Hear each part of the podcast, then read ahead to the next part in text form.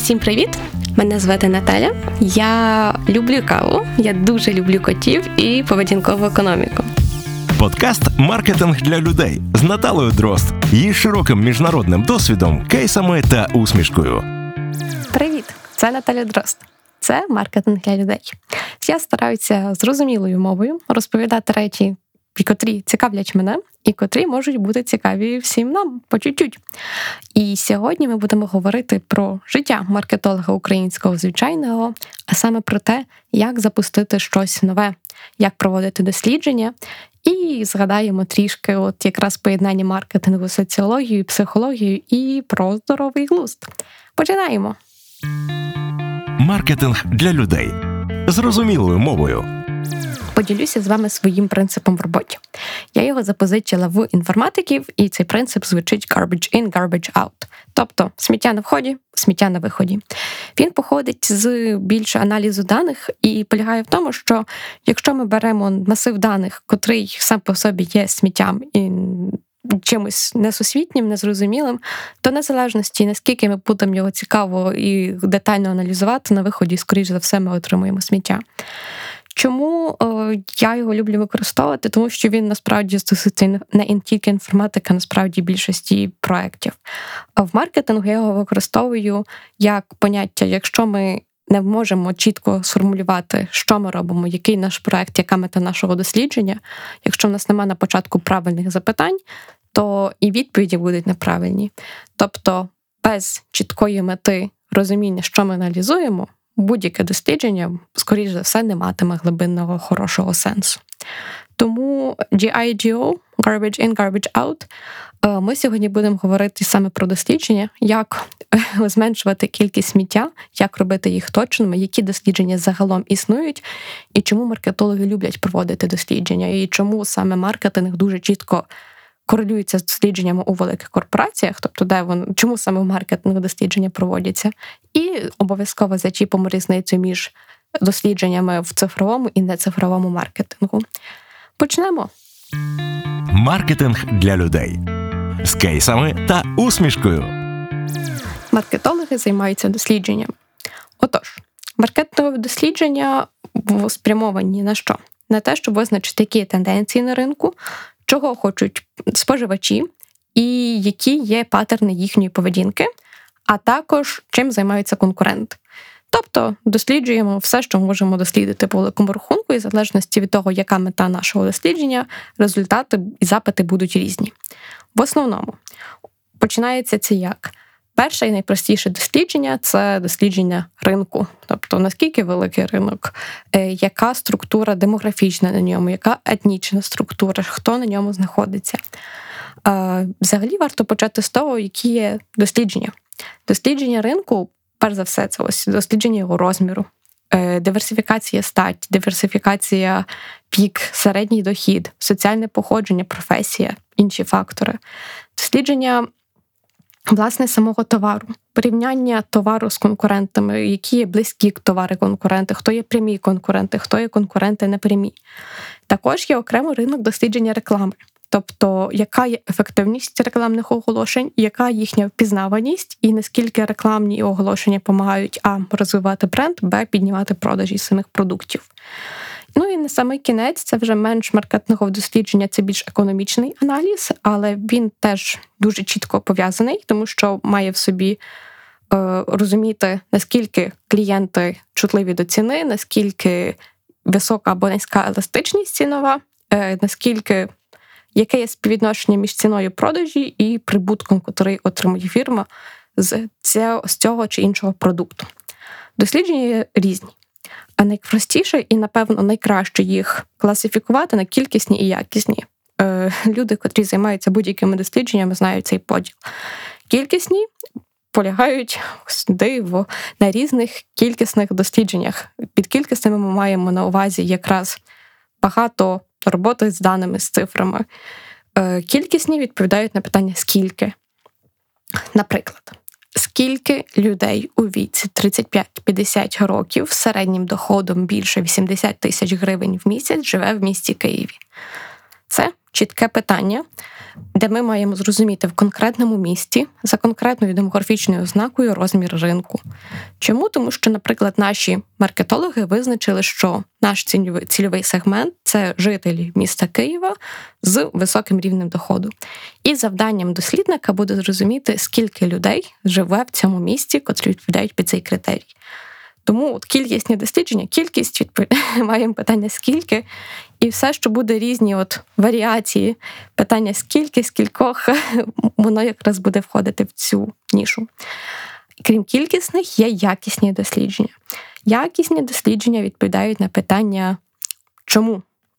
Е, І тут ми будемо говорити не про цифри, а про сам текст, наратив спілкування з клієнтами для того, щоб зрозуміти поверхневу і глибинну мотивацію клієнта користуватися вашим продуктом або не користуватися вашим продуктом, а також зрозуміти важелі мотивації цієї людини, тобто які фактори важливі, які фактори є другорядні, на що людина звертає увагу, і які фактори є оцим англійською мовою deal breaker, тобто що от визначає, буде людина купляти або не буде людина купляти цей продукт. Бо це як приклад такий, це, от, наприклад, якщо люди є дуже екологічно свідомі, тоді, якщо косметика тестується на тваринах, це стає своєрідним ділбрейкером. Тобто подивилася, що косметика тестується на тваринах, навіть якщо ціна, якість, упаковка, все в товарі класно, але косметика тестується на тваринах,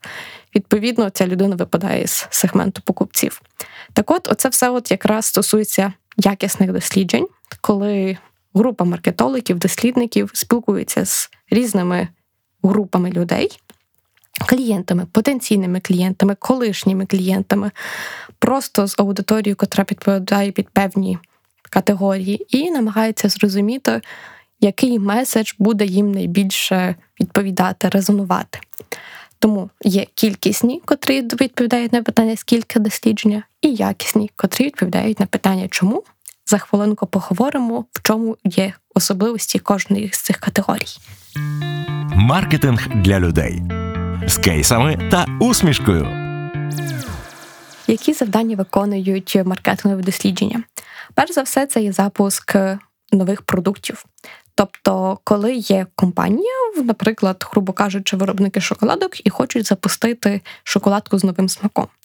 І треба зрозуміти, чи цей смак буде мати відповідь у користувачів, тобто чи будуть люди купляти її чи ні. По-друге, зрозуміти, які обсяги ринку, де продаватись і за якою ціною, чи має бути ціна вища, ніж звичайні шоколадки, чи нижча, е, і всі суміжні питання. По-друге, це запуск і пошук нових ринків. Тобто, коли у нас вже існує наш продукт, хай це буде шоколадка, бетончик, сік, пиво, вино, будь-що.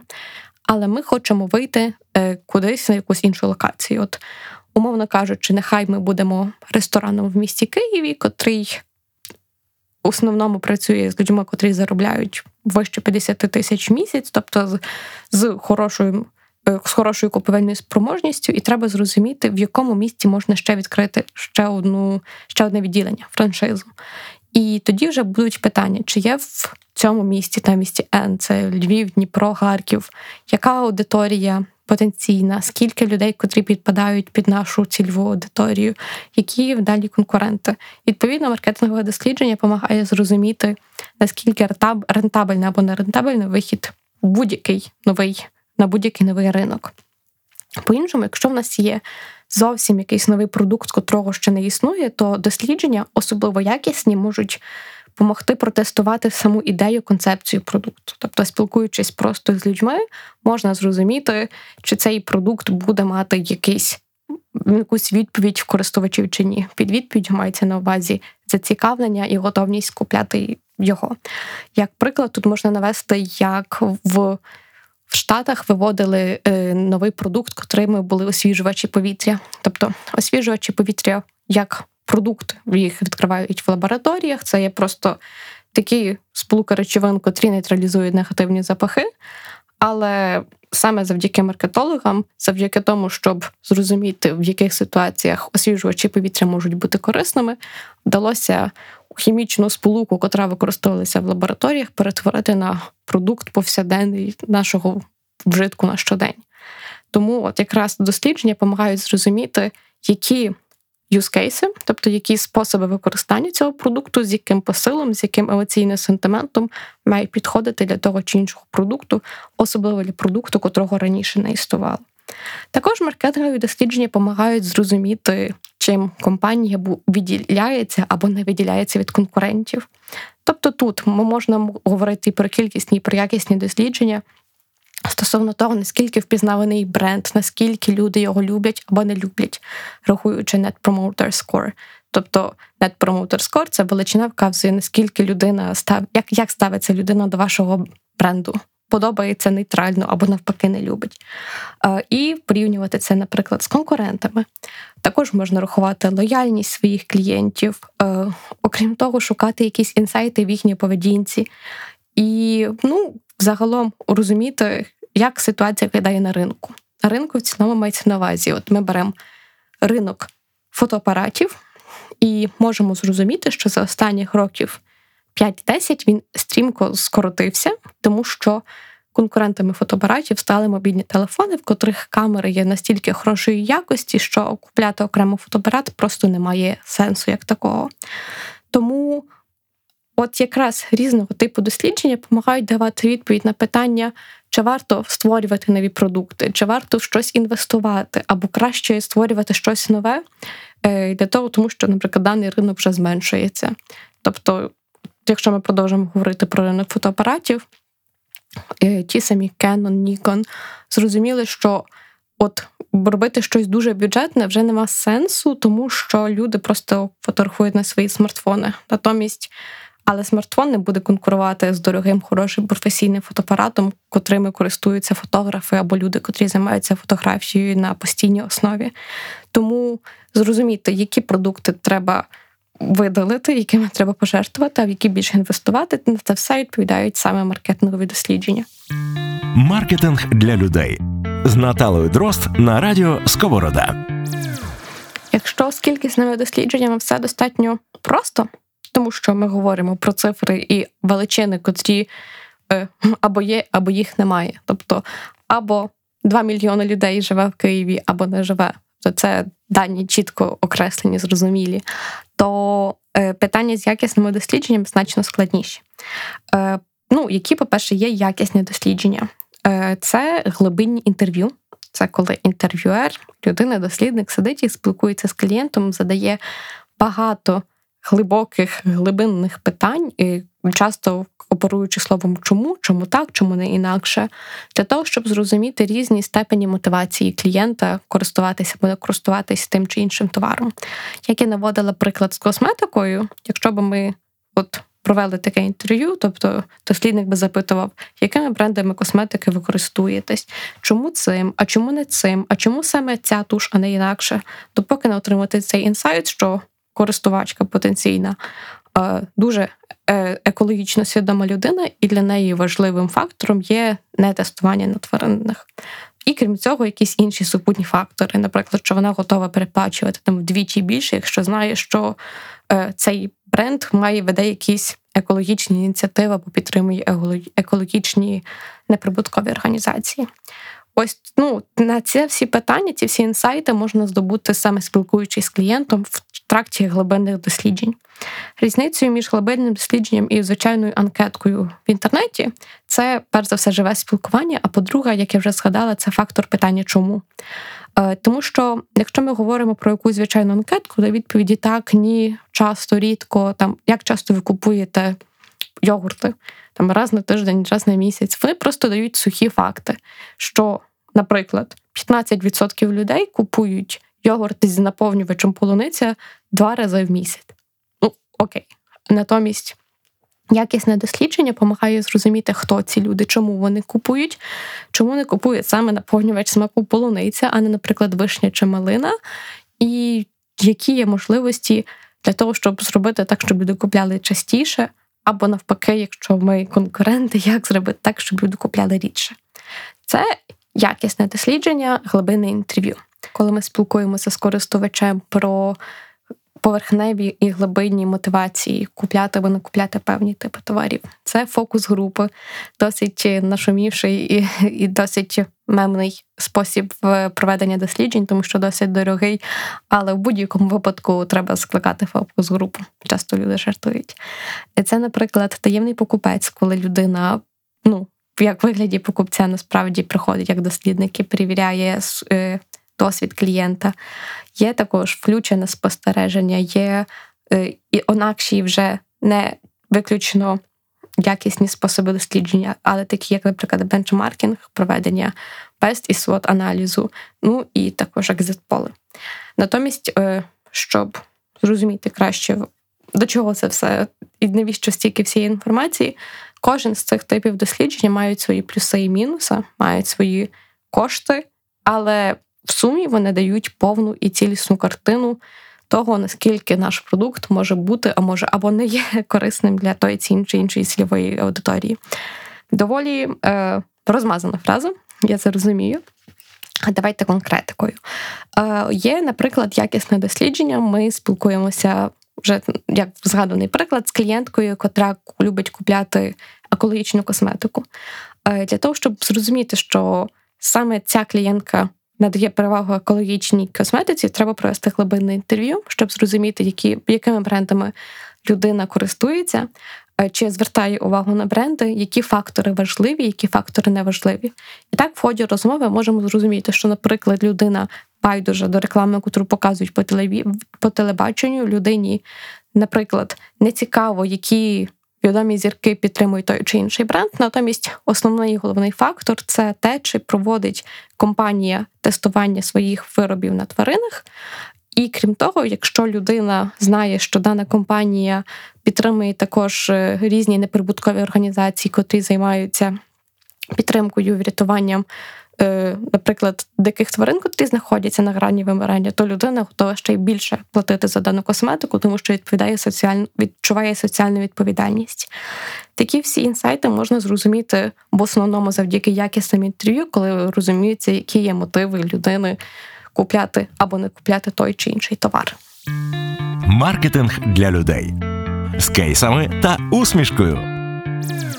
Як я вже згадала, цікавим елементом є фокус групи.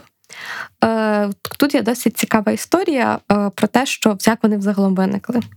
Е, були соціологи Роберт Мелтон і Пол Лазерсфельд. Вони почали вивчати свого часу, яким чином пропаганда впливає на людей. Це сталося якраз в часи Другої світової війни, коли треба було мобілізувати багато населення для того, щоб відправити на фронт. Але замість того, щоб проводити великі кількісні дослідження людей, е, соціологи вирішили провести просто персональні інтерв'ю з маленькими групами і долучаючи людей до відкритого обговорення. Е, Ну, тобто, як ми розуміємо, це почалося як, скажімо так, соціологічний експеримент і розуміння, як працюють методи впливу в воєнні часи, але воно дуже швидко перейшло в маркетинг. Е, І ну, так утворилася власне фокус-група. Е, це спосіб якісного дослідження, його основна мета це зрозуміти природу людських вподобань та думок. Ми протягом фокус групи не можемо сказати, який відсоток людей віддає певну перевагу тому продукту чи бренду, але ми можемо сказати причини, чому люди так роблять. Е, про якусь несвідому мотивацію, якщо достатньо глибоко провести це дослідження. І замість того, щоб надавати замовникам е, конкретні висновки, фокус групи можуть стати в нагоді для того, щоб розуміти, які ідеї можуть бути цікаві для нових продуктів, і глибше дослідити поведінку користувачів і їхні щоденні звички. Наприклад, е, перші фокус групи, незважаючи на доволі непопулярну думку, на показали, що на вибір автомобіля дуже сильно впливає думка дружин, аніж чоловіків. Е, Тобто ми говоримо про Америку 50-х років, коли все-таки дуже високий був відсоток домогосподарок, і чоловіки купляли машину з думкою ну, про себе. Але як виявилося, що думка жінки відігравала чи не 50% від фінальної думки, і тому е, дуже багато американських виробників почали адресувати свою рекламу автомобілів жінкам, і це підняло продажі. Типу, всі лишилися щасливі. Натомість доктор Діхтер це людина, котра власне і придумала, як використовувати фокус групи у маркетингу. Це науковець австрійського походження, котрий жив в Штатах. Завдяки проведенням фокус груп визначив, які ляльки цікаві для дівчат, і саме так створилася лялька Барбі, котру всі ми добре знаємо. То, Але фокус групи це не панацея. Як і більшість кількісних досліджень, треба розуміти, що є помилка репрезентативності, є помилки, котрі пов'язані з поведінковими викривленнями, про котрі ми згадуємо в рубриці поведінкової економіки. І також треба розуміти, що е, люди не завжди говорять те, що вони роблять. Е, Є така річ, що коли людина знає, що вона знаходиться в фокус групі, що вона на глибинному інтерв'ю, то людина захоче здаватися кращою, ніж вона є. Тобто не буде визнавати якихось своїх вад і буде показувати ідеальну версію себе, а не себе реального. Відповідно, людина, котра приймає інтерв'ю, має розуміти, що не все, що людина каже, людина насправді робить. Маркетинг для людей з Наталою Дрозд на радіо Сковорода. Е, саме тому, коли проводяться різні якісні дослідження, неймовірно важливо давати багато питань, типу чому, для того, щоб зрозуміти істинну точку зору, саме цю глибинну, не ту, котру людина хоче представити, щоб показати себе в хорошому світлі, а так, як людина насправді думає. Е, типовий приклад. Е, коли запитують, яку музику користувач любить слухати людина, далеко не всі люблять визнавати, що слухають, наприклад, російський реп. Е, або є окремий термін, який називається клозетна музика. Це та музика, котру е, ми любимо слухати, але не дуже любимо про це розказувати.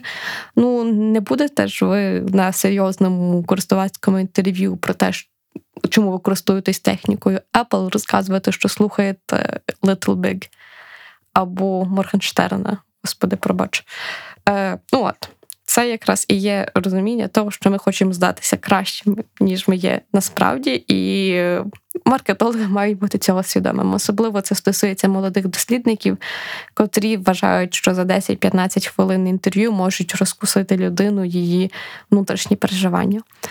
Е, Тому. Насправді є ще один такий елемент про те, що питань має бути дуже багато і дуже багато уточнюючих питань. Е, Приклад з наприклад, з розчинною кавою. Людина може на постійній основі вживати розчинну каву, але при тому на глибинному інтерв'ю розказувати, наскільки сильно любить каву, котра не розчинна, е, і вважати, що це дуже класно, просто вдома п'ю розчинну, тому що нема машинки, щоб приготувати смачну нерозчинну, але натомість при кожній можливості десь в місті в кав'ярні е, вживати нерозчинну каву. І якщо це інтерв'ю, це глибинне дослідження замовив е, виробник кави, котрий доставляє каву додому, тобто, грубо кажучи, Якобс Nescafe, а не кава, котра в кав'ярнях, тоді такий користувач вже не підходить як цільова аудиторія. Тому що юзкейси, способи використання, вони відрізняються.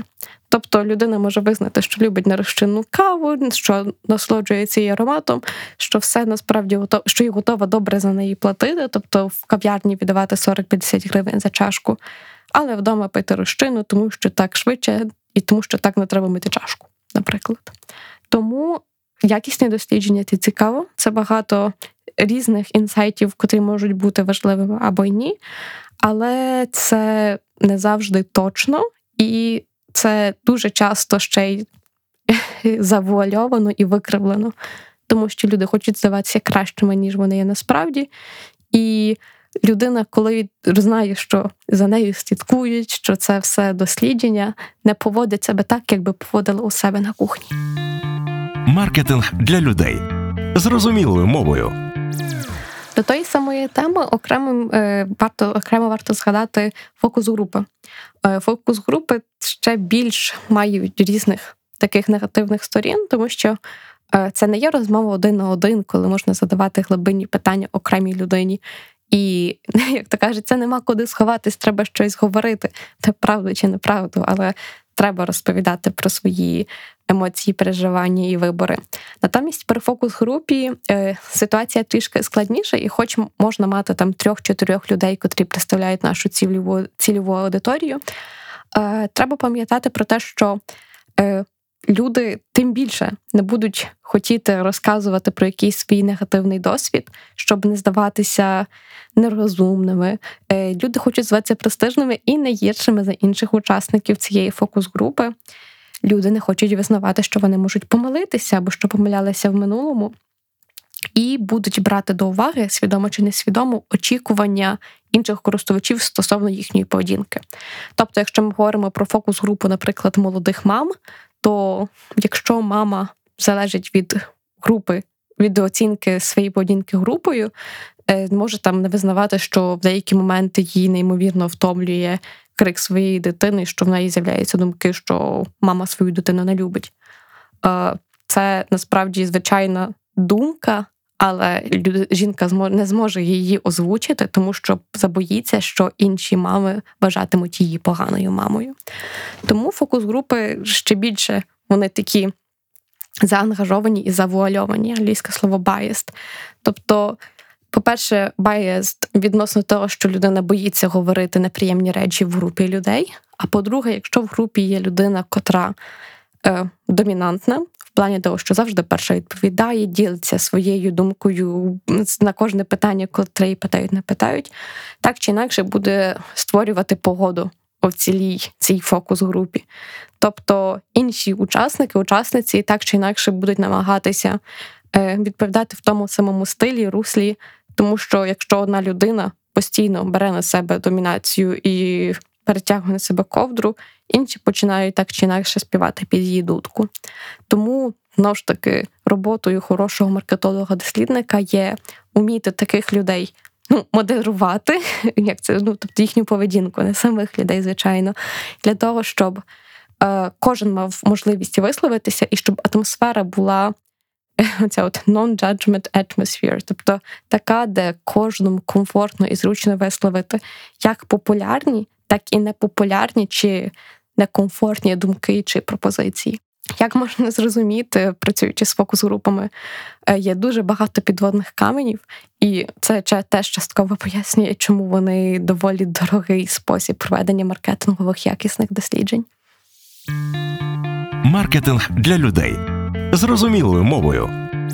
Ще один е, не знаю, смішний випадок з якісними дослідженнями з улюбленими неулюбленими фокус-групами, котрий я підслухала у Федоріва у його блогу блозі, а він в свою чергу в кого ще підслухав, е, де розповідалися про те, що ну як вибирають людей фокус-групи, тобто їх ж не так просто знайти десь. І була одна е, fmcg компанія тобто вони займаються різними продовольчими товарами. Жінка спершу працювала у якщо не помиляюся, у відділі алкогольних напоїв, е, відповідно проводила дослідження фокус-групи у світі алкоголю. Згодом поміняла роботу і стала працювати в дитячому харчуванні. І її дуже здивувало, що коли вона прийшла на фокус-групу по дитячому харчуванню, то побачила тих самих людей, котрі були на групі по алкоголю. Ну, якщо подумати серйозно, зазвичай ці групи не надто часто пересікаються, тобто затяті мамочки і затяті любителі спиртного це не один, і це не одна і та сама цільова аудиторія. Але люди просто входили на фокус групи як спосіб заробляння грошей, бо хто ж не хоче, щоб йому чи їй заплатили просто за те, що людина буде розказувати про свої смаки і вподобання. Е, тому черговий раз нагадую, маркетингові дослідження фокус групи глибинні інтерв'ю це все цікаво і звучить класно, але це не є єдиний вартісний достовірний спосіб, на основі котрого мають будуватися рішення компанії. Маркетинг для людей з кейсами та усмішкою. Тож, якщо ви запитаєте, ну, типу, блін, стільки всього поганого, люди брешуть, люди думку їхню, люди змінюють свою думку в залежності від того, що каже інший. Люди беруть участь в дослідженнях, щоб отримати гроші, а не для того, щоб насправді поділитися своїм споживацьким досвідом. Е, Навіщо це все? Насправді відповідь все-таки потрібно проводити дослідження. Просто повертаємося до garbage in, garbage out. Е, Маємо розуміти, навіщо ми це робимо і поєднувати різні типи досліджень, тобто кількісні і якісні. Е, чому? Тому що кількісні дослідження е, вони значно, скажімо так, статистично правильні в плані того, що на великих вибірках можна краще відчути і зрозуміти, де є істина. І одна з моїх улюблених цитат, котрою теж часто керуюся у роботі, це е, люди брешуть, а цифри ні. Тобто, якщо як вже, як я вже казала, якщо ми знаємо, що в Києві живе 2 мільйони людей, це умовна цифра, я не пам'ятаю, скільки насправді живе в Києві, але це факт. Тобто, і не прийде людина і не скаже: Ні, ні, я так не думаю. В Києві точно живе всього-навсього 38 тисяч. Моя тітка мені так розказувала. І пішло, поїхало. Кількісні дослідження вони не дають емоційного контексту, не дають якогось забарвлення, але вони дають факти, на основі котрих можна розраховувати бізнес-метрики. Натомість якісні дослідження дають розуміння контексту, дають розуміння те, що люблять Андріян Слободський казати, ненамацальних складових ведення бізнесу, тобто сентименту людей стосовно бренду, якихось емоцій і тих факторів, котрих не оцифруєш відповіді так, ні, або там по величині від 1 до 10. Тому і кількісні і якісні дослідження корисні, потрібні, просто треба розуміти, що ми робимо, і завжди брати до уваги всі плюси і мінуси, котрі відбуваються в різних типах досліджень. Маркетинг для людей зрозумілою мовою. А як виглядають дослідження в диджиталі? Е, по-перше, більшість е, даних, котрі у нас є кількісні, доступні дуже багато у відкритих джерелах. Е, по-перше, є різні ну, центри статистики. І в Штатах проводяться ценсус кожних 10 років. В Європі є Євростат, котрий постійно проводить різного типу дослідження.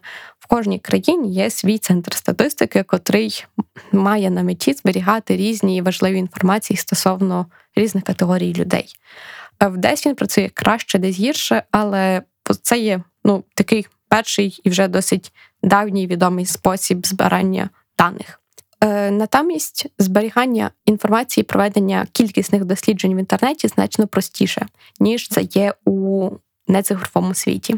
Якщо ви коли-небудь запускали рекламу у Фейсбуці, Твіттері, Снапчаті чи будь-якій іншій соцмережі, то там є дуже багато вже вбудованих способів е, розуміти, ким є твоя цільова аудиторія.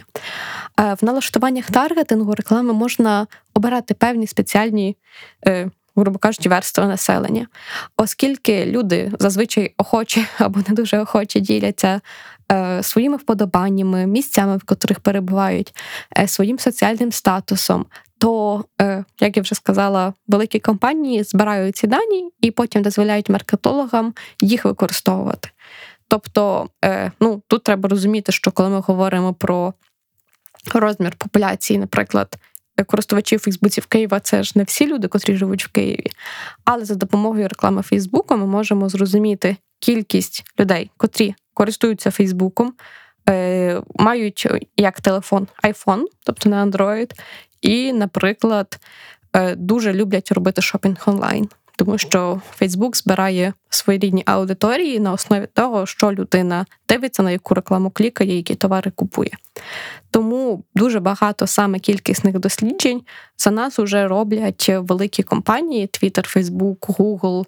І згодом вдають інформацію маркетологам для того, щоб маркетологи створювали на основі цього свою рекламу і розуміли потенційний обсяг ринку і також могли оцінити свої бюджети, котрі можна потратити, і потенційний потенційне повернення з інвестицій. Маркетинг для людей зрозумілою мовою. Інший не менш цікавий спосіб, котрий, от якраз на межі етичного, неетичного, це eye-tracking. Слідкування за вашими очима. Тобто ми своїми очима за чим ми слідкуємось, на щось дивимось, а прилади слідкують за нашими очима. Звучить е, кіберпанково сюрреалістично, е, але ні. Натомість, е, як воно працює? Зазвичай людина, котра бере участь в дослідженнях своєї, ну тобто айтрекінг дослідженнях, ну, вдягає спеціальні окуляри, котрі вимірюють, куди зараз людина дивиться, наскільки довго, наскільки швидко погляд приходить з одної частини, ну тобто в іншу, тобто зараз дивився прямо, далі вниз, далі в бік. І ну, які також скажімо так, тілесні на це реакції відбуваються. Під тілесними реакціями розумієте, ми швидше підійшли до стелажу, чи, наприклад, затримувались і роздивлялися довгу упаковку. Е, айтрекінг має своє корисне дуже використання, е, наприклад, безпосередньо в магазинах. Тобто людина вдягає спеціальні окуляри, спеціальний прилад і заходить в магазин, і це допомагає людям, котрі є власниками цього магазину, зрозуміти безпосередньо клієнтський досвід. Е, скільки часу людина тратить на те, щоб купити продукти, котрі їй потрібні, наскільки швидко вона їх обирає, чи є якісь проблеми, наприклад, з навігацією в самому магазині, тобто чи довго людина блукає між рядами, перш ніж знайде потрібний стелаж, і знайшовши потрібний стелаж, як людина обирає бренд. Тобто, чи дивиться безпосередньо, наприклад, на поличку, котра перед нею, чи виглядає весь стелаж від верхньої до нижньої полички, на що взагалі не звертає увагу. І це потім допомагає розміщувати, наприклад, товари на поличках так, щоб а людині було комфортно знайти якомога швидше потрібний товар, і б людина бачила весь асортимент, ну якщо це є нашою метою. Інший варіант е, слідкування за очима, слідкуванням за зором це слідкувати безпосередньо за тим, що відбувається на екрані. Е, ну, Тут тут теж маємо розділити дві речі. Перше, це слідкувати за зіницею ока, за рухом, тобто людина сидить в спеціальних окулярах, і, наприклад, на екрані з'являється о, упаковка, наприклад, нового якогось молока. І тут питання буде стояти того, наскільки довго людина буде цю упаковку роздивлятися, на що буде звертати більшу увагу. І якщо показується, наприклад, там кілька різних упаковок підряд, яка упаковка викликала найбільший тривалий там зоровий контакт. Самі по собі ці дані не є корисними, тому що вони просто вказують на тривалість, інтенсивність зорового контакту з певною з певним об'єктом. Натомість, якщо поєднати оце от слідкування за зором з дослідженням, наприклад, ви довго роздивлялися цю упаковку, тому що вона вам сподобалась, чи тому, що ви не могли прочитати, який там, наприклад, вміст жирності у молоці. Е, тобто, задаючи уточнюючі питання, котрі допомагають краще зрозуміти, чому людина довго проводила там довго роздивлялися упаковку. Тому що просто довго роздивлятися упаковку це ще не значить, що людина в кінці купить це молоко або не купить. Е, Тому е, ну, ці способи айтрекінгу, вони законні, дозволені. Е, ну, Головне, що це, що людина знає, що вона бере в цьому участь, тому що цей айтрекінг відбувається ну, в спеціальних приладах, тобто за нами з вами ніхто не слідкує. Так що е, ніяких конспірологічних теорій прошу не висувати. Маркетинг для людей зрозумілою мовою. Інший спосіб, котрий використовується тільки в диджиталі, це слідкування за рухами мишки на екрані або за рухами пальцями по екрані. Якщо у вас, наприклад, ну, пальці на екрані це якщо є смартфони або планшети. Е, мишка відповідно на комп'ютерах, ноутбуках. Е, це інший своєрідний відповідник айтрекінгу, тільки тут не слідкують очі, а слідкуються за тим, Е, по-перше, скільки часу ви проводите на певній сторінці, а по-друге, де знаходиться ваш курсор мишки. От уявимо, що це онлайн-магазин, і замовник, власник спостерігає, скільки часу ви тратите, перш ніж купити товар. Тобто, чи легко закинути товар в корзину, чи легко його з корзини витягнути, чи легко порівняти між собою товари, і чи є якісь своєрідні ці от як ботлнеки. Ботлнеки це горличко в пляшці, тобто складні моменти, де користувачі відвалюються. Наприклад, якщо це ми говоримо про сайти з різними товарами, наприклад, нема можливості легко видалити товар з корзини, людина намагається, нічого не виходить, людина злиться і закриває сайт. Відповідно, це дає можливість власнику сайту зрозуміти, що треба попрацювати над цим Е, над цією функцією, інакше буде втрачати багато користувачів. Е, тобто, оце от слідкування за рухами мишки і за тривалістю сесій е, на собі немає нічого поганого, тому що в основному суть це покращити клієнтський досвід. І на відміну від офлайну, в онлайні всі ці дані насправді збираються автоматично, легко оцифровуються. Ну, Вони зразу оцифровані по своїй природі. І потім дизайнери, продуктологи можуть дуже швидко вносити зміни в тих місцях, де розуміють, що щось не так, що клієнти відвалюються. Або інший кейс це, якщо ми знову ж таки говоримо про онлайн-магазин, людина вже поклала все в свою корзину, збирається оплатити, а нема бажаного способу. Бачимо, що людина багато часу проводить на е, інформації на чекауті, але при тому е, нічого таки не купує, тому що, наприклад, хоче оплатити через Google Pay, Apple Pay, а можливості тільки готівкою. І відповідно, ну, в продажі не надходять, компанії не росте. І тут теж варто пам'ятати, що саме по собі дослідження там кліків, е, пересування мишки на екрані чи свайпів на екрані е, це тільки половина справи. Інша половина справи це запитати людину, чому е, вона, наприклад, на даному етапі відвалилася, тобто сконтактувати якогось користувача.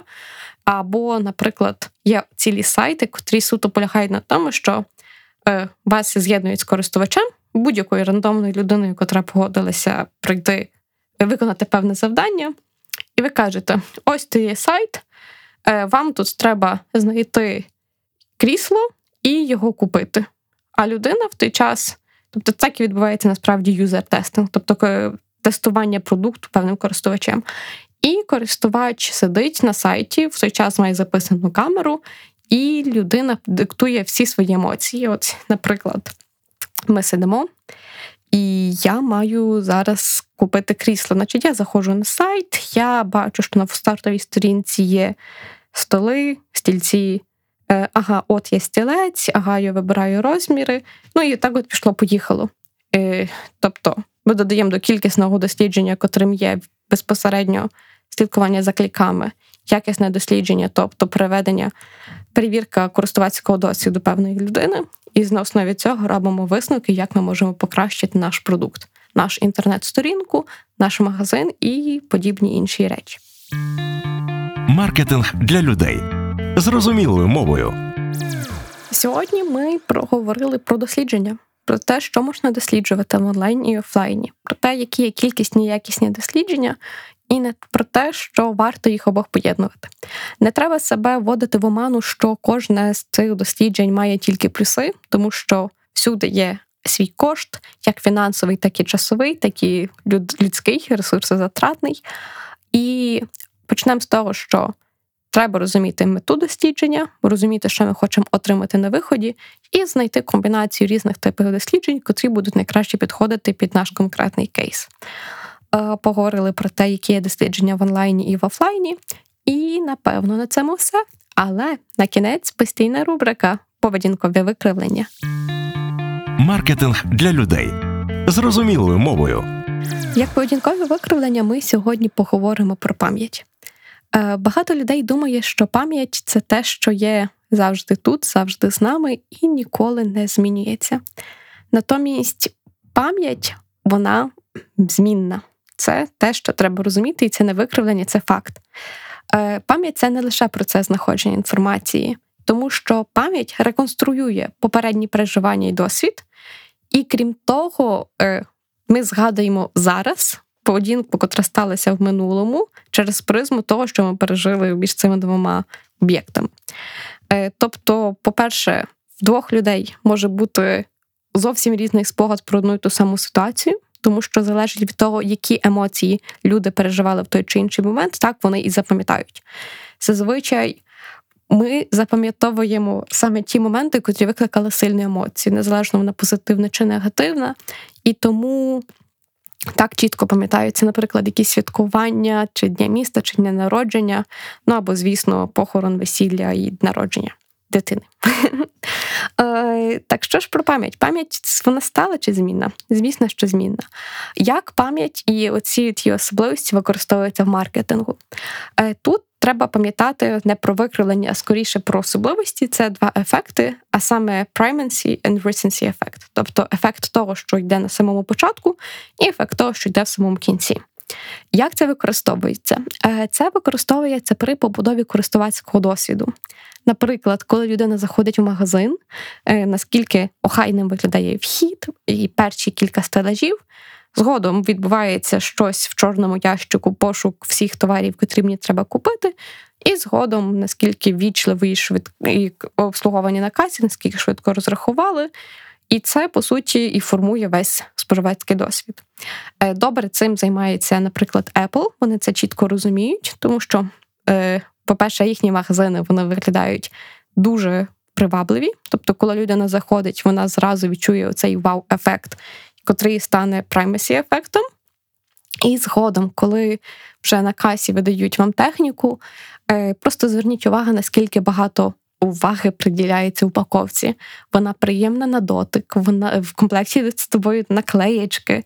І все створено для того, щоб останній дотик, останній контакт споживача з продавцем був ну, на висоті. І саме тому е, люди, купуючи техніку Apple, вони настільки купують техніку, як оце ось таке приємне і частково навіть елітне ставлення до себе як до клієнта, тому що все відбувається на висоті. Я зразу згадую про те, що дуже багато комп'ютерів на Windows е, до якогось там 2015 року відправляли не в красивих коробках, а просто в картонці, звичайній, простій. І розумію. Така хороша техніка, так некрасиво подана, і зразу створює якийсь ефект дешевизни.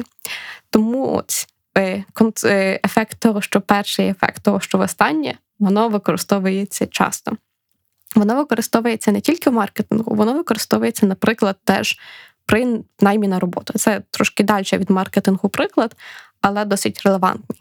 Дуже важливим є перший контакт з рекрутером, коли людина розповідає про переваги роботи в тій чи іншій компанії, про те, чи підходять е, клієнт, тобто працедавець е, даному кандидату чи ні. Згодом є зазвичай там кілька інтерв'ю, тестове завдання, можливо, тест на стресостійкість. І є останнє інтерв'ю, на котрому зазвичай оголошують про те, що людина прийшла. І кандидатам зазвичай запам'ятовується саме перший і останній ефект. Тобто те, що було посередині, там 5 чи 6 дзвінків, проведення тестового завдання, воно воно не настільки яскраве. І ну, потім, коли людина або піде на іншу роботу, або просто лишатиметься на тій самій, буде розказувати про цей весь рекрутинг процес, дивлячись на те, як відбувалася зустріч і як відбувалося оголошення результатів. На основі ось цього primacy and recency effect е, побудовний маркетингу теж принцип просування продукту. Він полягає в тому, щоб на початку рекламного оголошення е, зачепити всю увагу клієнта, тобто якусь якоюсь гучною або такою дуже щемливою історією. Далі, коли увага клієнта вже є, розповісти історію, е, пояснити, що до чого, а в кінці потужну цю історію завершити і сказати якийсь слоган або фразу, яка запам'ятається. Е, мій, мій улюблений і неулюблений приклад це е, реклама таксі. І я вже на пам'ять вивчила таксі 838, і вона завжди в голові. І кожну свою рекламу це таксі закінчує саме цією піснею. Е, я так не змогла красиво заспівати, як в них в рекламі. Але суть в тому, що це от заключення, котре часто повторюється, і воно мені дуже швидко запам'яталося. Е, насправді за цим принципом, тобто скажи, поясни, повтори, побудовано більшість класних реклам, з котрі базують це на сторітелінгу, але при тому е, мають на меті якусь комерційну ціль. Тобто або рекламу котячих кормів, де розказують історію бездомних тварин, або мотиваційні реклами Nike, котрому розповідають історії різних спортсменів, котрі борються зі своїми труднощами, але в кінці е, є так чи інакше якийсь е, заклик до того, щоб купляти кросівки Nike. І таких прикладів дуже багато. Там Від сухих сніданків до комп'ютерної техніки. Тому Primacy and Recency Effects ефект першого і останнього використовується не тільки в офлайні при вигляді магазинів і користувацького досвіду, але також безпосередньо в рекламі. Маркетинг для людей зрозумілою мовою. На сьогодні це все. З вами була Наталя Дрозд. Це маркетинг для людей. Бережіть себе і гарного вам дня. Не забувайте задавати мені питання, знаходити в соцмережах, підтримувати радіо Сковорода на Патреоні і пам'ятати, що маркетинг буває дуже цікавим. Дякую за увагу. Бережіть себе. Усім привіт! Мене звати Наталя. Я люблю каву, я дуже люблю котів і поведінкову економіку. Подкаст Маркетинг для людей з Наталою Дрозд по вівторках на SoundCloud, Google та Apple Podcasts Радіо Сковорода.